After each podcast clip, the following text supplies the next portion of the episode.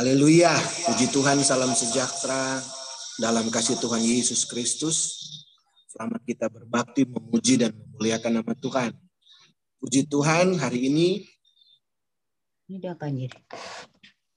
firman Tuhan di dalam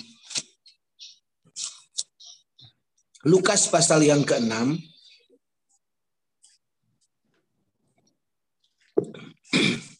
Lukas pasal yang ke-6 ayat 46.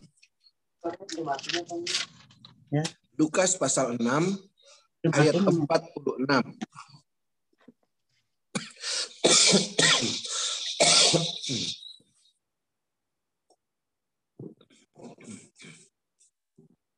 Demikian firman Tuhan.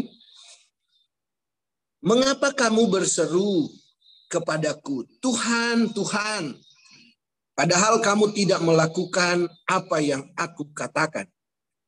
Setiap orang, ayat 47, setiap orang yang datang kepadaku dan mendengarkan perkataanku serta melakukannya, aku akan menyatakannya kepadamu dengan siapa ia disamakan. Ayat 48 saudara bisa baca sampai ayat selesainya. Tetapi kita akan berfokus di ayat 46. Firman Tuhan katakan, mengapa kamu berseru kepadaku, Tuhan, Tuhan, padahal kamu tidak melakukan apa yang aku katakan. Nah, puji Tuhan. Saudara-saudara yang kekasih dalam Tuhan, firman Tuhan sore hari ini bertema kesetiaan yang utuh. Kesetiaan yang utuh. Kesetiaan yang benar-benar bulat, sungguh. Tidak hanya separoh-separoh saja. Ayat 46 Yesus berkata, Kok kamu berseru Tuhan, Tuhan, tapi kok tidak melakukan apa yang aku katakan? Mana bisa seperti itu kata Yesus. Jadi rupanya seruan kepada Tuhan setiap kita berseru kepada Tuhan, ketika kita berkata kepada Dia, "Engkau adalah Tuhan." Tadi kita menyanyi tadi lagu ya, "Engkaulah Tuhan."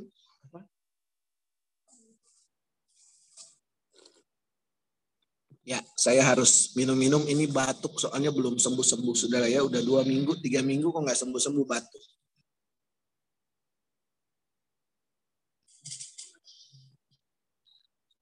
Engkau berseru kepada Tuhan, tetapi tidak melakukan apa yang dikatakan.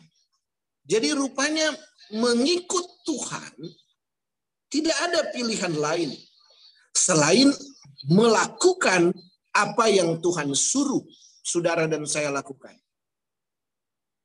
Ada tiga hal yang akan kita lakukan.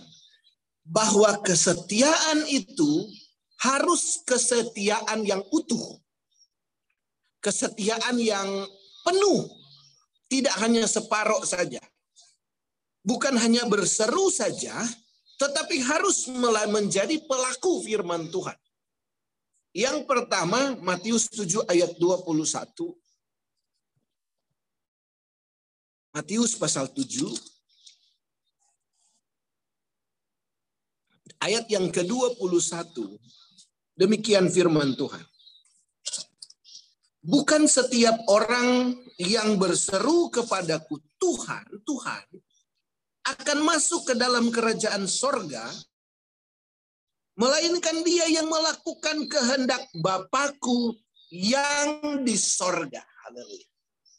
Ini yang pertama. Kenapa kesetiaan itu harus utuh? Karena untuk masuk dalam kerajaan sorga, berseru, bukan hanya menyatakan bahwa Dia adalah Tuhan, tetapi harus melakukan firman Tuhan. Wah, ini memang firman Tuhan ya, saudara-saudara. Ternyata untuk masuk kerajaan sorga, tidak hanya menyanyi-menyanyi saja kita, tidak hanya berseru, berkata-kata saja kepada Tuhan. berkata-kata yang indah. Oh Tuhan, Engkau Engkau Allah luar biasa. Engkau Tuhan. Tetapi harus dibarengi dengan melakukan firman Tuhan. Dibarengi dengan melakukan firman Tuhan.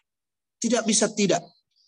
Karena untuk masuk kerajaan sorga, ternyata harus mereka yang melakukan firman Tuhan. Karena kalau mereka melakukan firman Tuhan, pasti mereka berseru kepada Tuhan. Itu yang pertama, saudara-saudara ya. Mengapa kesetiaan itu harus utuh? Karena janji tentang kerajaan sorga diberikan kepada mereka yang melakukan firman Tuhan. Matius 7 ayat 21 itu ya. Yang kedua, Maliaki pasal yang pertama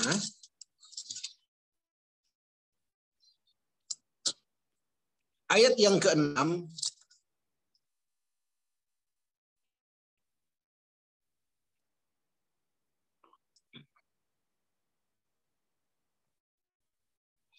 Memang ini ceritanya tentang persembahan. Tetapi kita lihat di sana, seorang anak menghormati bapaknya dan seorang hamba menghormati tuannya. Itu hakikatnya. Jika aku ini Bapak, kata Tuhan, di manakah hormat yang kepadaku itu? Jika aku ini Tuhan, di manakah takut yang kepadaku itu? Firman Tuhan semesta alam kepada kamu, hai para imam yang menghina namaku. Tetapi kamu berkata dengan cara bagaimana kami menghina kamu? Menghina namamu. Kamu membawa roti cemar di atas mesbahku. Tetapi kamu berkata, dengan cara bagaimana kami mencemarkannya? Dengan cara menyangka meja Tuhan boleh dihinakan. Apabila kamu membawa seekor binatang buta untuk dipersembahkan, tidakkah itu jahat? Apabila kamu membawa binatang yang timpang dan sakit, tidakkah itu jahat? Cobalah menyampaikannya kepada bupatimu. Apakah ia berkenan kepadamu apalagi menyambut engkau dengan baik? Firman Tuhan semesta alam. Ayat yang ke-13. Kamu berkata, lihat alangkah susah payahnya. Dan kamu menyusahkan aku firman Tuhan semesta alam. Kamu membawa binatang yang dirampas, binatang yang timpang, binatang yang sakit. Kamu membawanya sebagai persembahan. Akankah berkenan, akan berkenankah aku menerimanya dari tanganmu, firman Tuhan. Terkutuklah penipu yang mempunyai ekor binatang jantan di antara kawanan ternaknya yang dinasarkannya, tetapi ia mempersembahkan binatang yang cacat kepada Tuhan. Sebab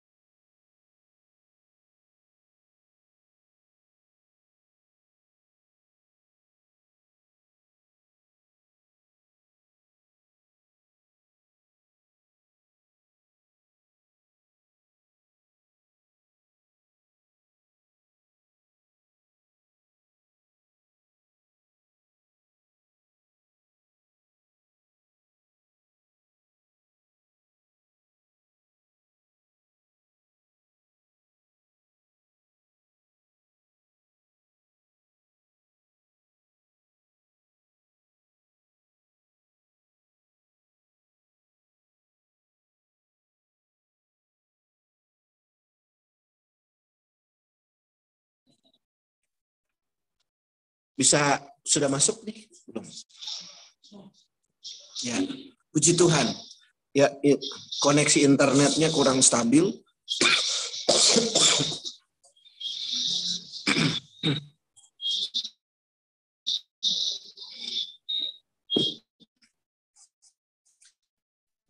Jadi Maliaki pasal 1 Tuhan dengan umatnya.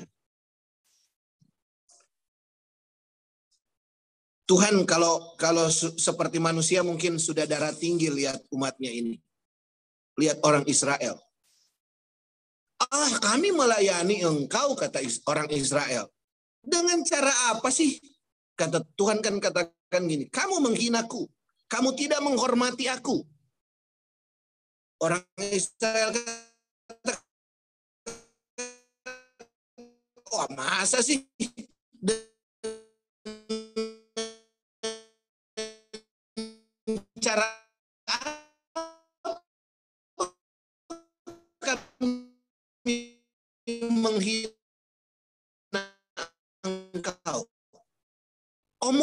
saudara ya. Kadang kita cuma ngomong aja melayani. Umatnya Tuhan tahu.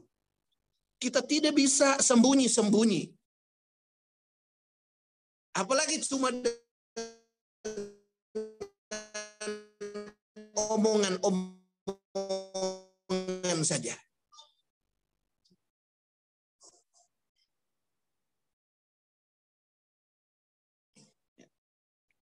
Nah, saudara-saudara, Maliaki pasal 1 ini.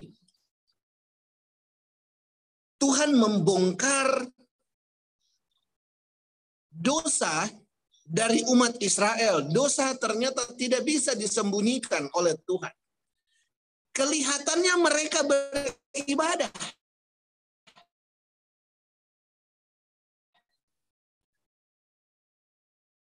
Kelihatan Tuhan engkau sedang menghinakan mesbah Tuhan.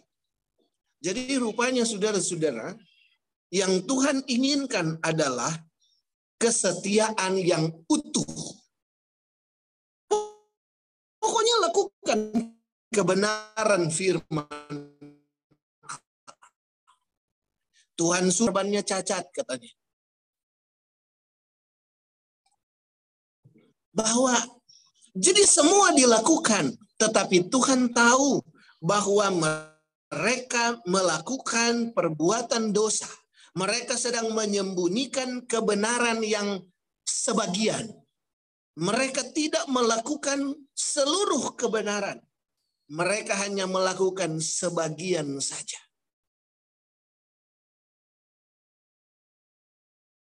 Sehingga Tuhan katakan penipu mereka itu kita baca itu Tuhan keras sekali ketika berbicara. Bukan semua orang yang berseru-seru kepadaku itu masuk kerajaan sorga. Tapi mereka yang melakukan kehendak Bapakku. Di zaman sekarang semua orang berseru kepada Tuhan. Tetapi satu kali kelak Tuhan yang menyatakan bahwa ada orang yang setianya utuh kepada Tuhan. Melakukan kebenaran firman Allah. Jadi ini nilai dari Maleakhi 1 ini bahwa Tuhan tahu segala perbuatan umatnya. Ada dosa-dosa yang tidak bisa disembunyikan. Kalau bagi manusia bisa main kucing-kucingan, bisa bisa sembunyi-sembunyi. Tapi Tuhan ternyata tahu semua. Sekalipun orang Israel berbantah-bantah, ternyata Tuhan tahu semuanya. Tidak bisa disembunyikan. Ini yang kedua. Itu sebabnya kesetiaan yang harus saudara dan saya lakukan adalah kesetiaan yang utuh. Kesetiaan yang benar-benar. Kesetiaan yang betul-betul kita, oh Tuhan, saya ini adalah umat Tuhan. Sehingga ternyata menjadi umat Tuhan harus melakukan apa yang Tuhan katakan. Ini yang kedua. yang ketiga, Yosua pasal 1 ayat yang ke-8. Yosua pasal 1 ayat yang ke-8. Nah, ini kita kembali kita datang kepada janji Tuhan Yosua pasal yang pertama ayat yang ke-8. Janganlah engkau lupa mempertahankan kitab Taurat ini, memperkatakan kitab Taurat ini. tetapi renungkanlah itu siang dan malam. Tapi bukan cuma renungkan, dikatakan supaya engkau bertindak hati-hati sesuai dengan segala yang tertulis di dalamnya. Sebab dengan demikian perjalananmu akan berhasil dan engkau akan beruntung. Haleluya. Ternyata Tuhan menyediakan keberuntungan Tuhan menyediakan keberhasilan. Di dalam Lukas pasal yang ketujuh itu,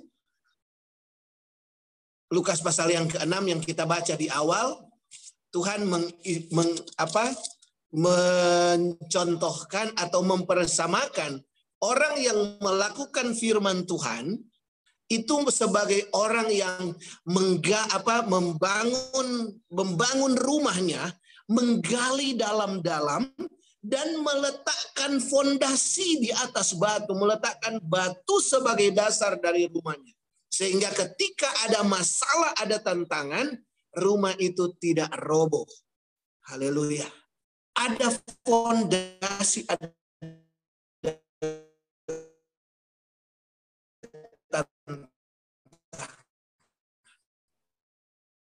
Tapi di sini di dalam Yosua 1 ayat yang ke-8, ketika saudara dan saya melakukan firman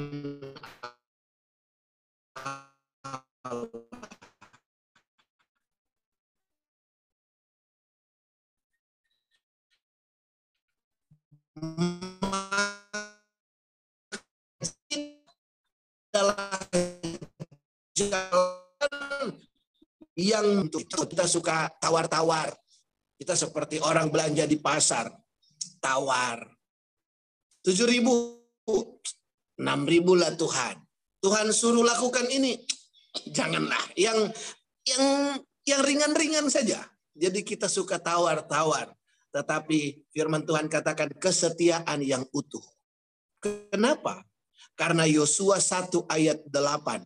Tuhan tahu bahwa jalan keberuntungan Jalan keberhasilan bukanlah jalan yang seenaknya kita. Bukanlah jalan yang sesuai kemauan kita. Oh saya mau jalan yang begini. Enggak. Tuhan sudah tetapkan. Ini loh jalan yang harus kalian tempuh. Dia berkata kepada Yosua, Yosua, ini jalan yang harus kamu tempuh. Kalau kamu tempuh ini, maka perjalananmu akan berhasil. Tuhan sudah tahu. Di kemudian hari Yosua melakukan itu dan perjalanannya berhasil. Tetapi ada orang-orang yang melenceng dari perjalanan itu. Melenceng dari jalan itu. Mereka keluar dari jalurnya. Firman Tuhan katakan, itu Israel jatuh bangun. Mereka berkali-kali hancur berantakan. Kenapa? Karena melenceng dari firman Allah. Melenceng dari kebenaran firman Allah. Tetapi percayalah ketika saudara dan saya tetap ada di jalan kebenaran firman Allah. Ada keberhasilan, ada keberuntungan, buahnya dapat dilihat. Hasilnya dapat saudara dan saya lihat. Itu sebabnya tetap ada di jalur kebenaran firman Allah. Lakukan firman Tuhan. Jangan ditawar-tawar. Kalau Tuhan tahu, Tuhan bisa enggak? Tuhan sudah suruh jalannya lewat jalan ini. Bisa enggak muter jalan sini? Mungkin bisa, tapi Tuhan tahu yang di situ tuh banyak kerikil tajam. Kamu mau jalan yang di situ jalannya enak, tapi jauh. Belum belum sampai mungkin belum tentu kamu akan tiba di tujuan tepat pada waktunya. Jadi Tuhan tahu semua. Itu sebabnya kalau Tuhan sudah berikan jalannya, jalani itu. Kalau Tuhan sudah berikan uh, firman Tuhan sudah di sudah dinyatakan, jalani semua itu.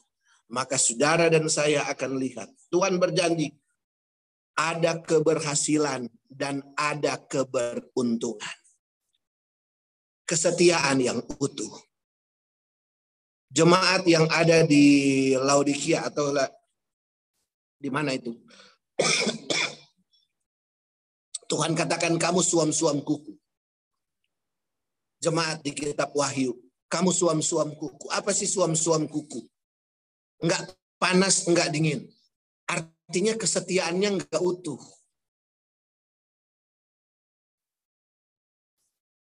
Tetap jadi umat Tuhan, tapi tidak suka melakukan firman Tuhan. Tetapi hari ini kebenaran firman Tuhan. Mau melihat janji Tuhan, keberhasilan dan keberuntungan maka hiduplah dalam kesetiaan yang utuh. Lakukan kebenaran firman Allah senantiasa. Saya percaya saudara dan saya, kita di tengah-tengah masa sulit, tengah-tengah pandemi, di tengah-tengah sudah pandemi secara global, mungkin dalam kehidupan keluarga, dalam kehidupan kita pribadi mungkin ada tantangan, ada rintangan. Tetapi ini garis yang Tuhan tetapkan. Kesetiaan itu harus utuh. Tidak ada berbantah-bantah.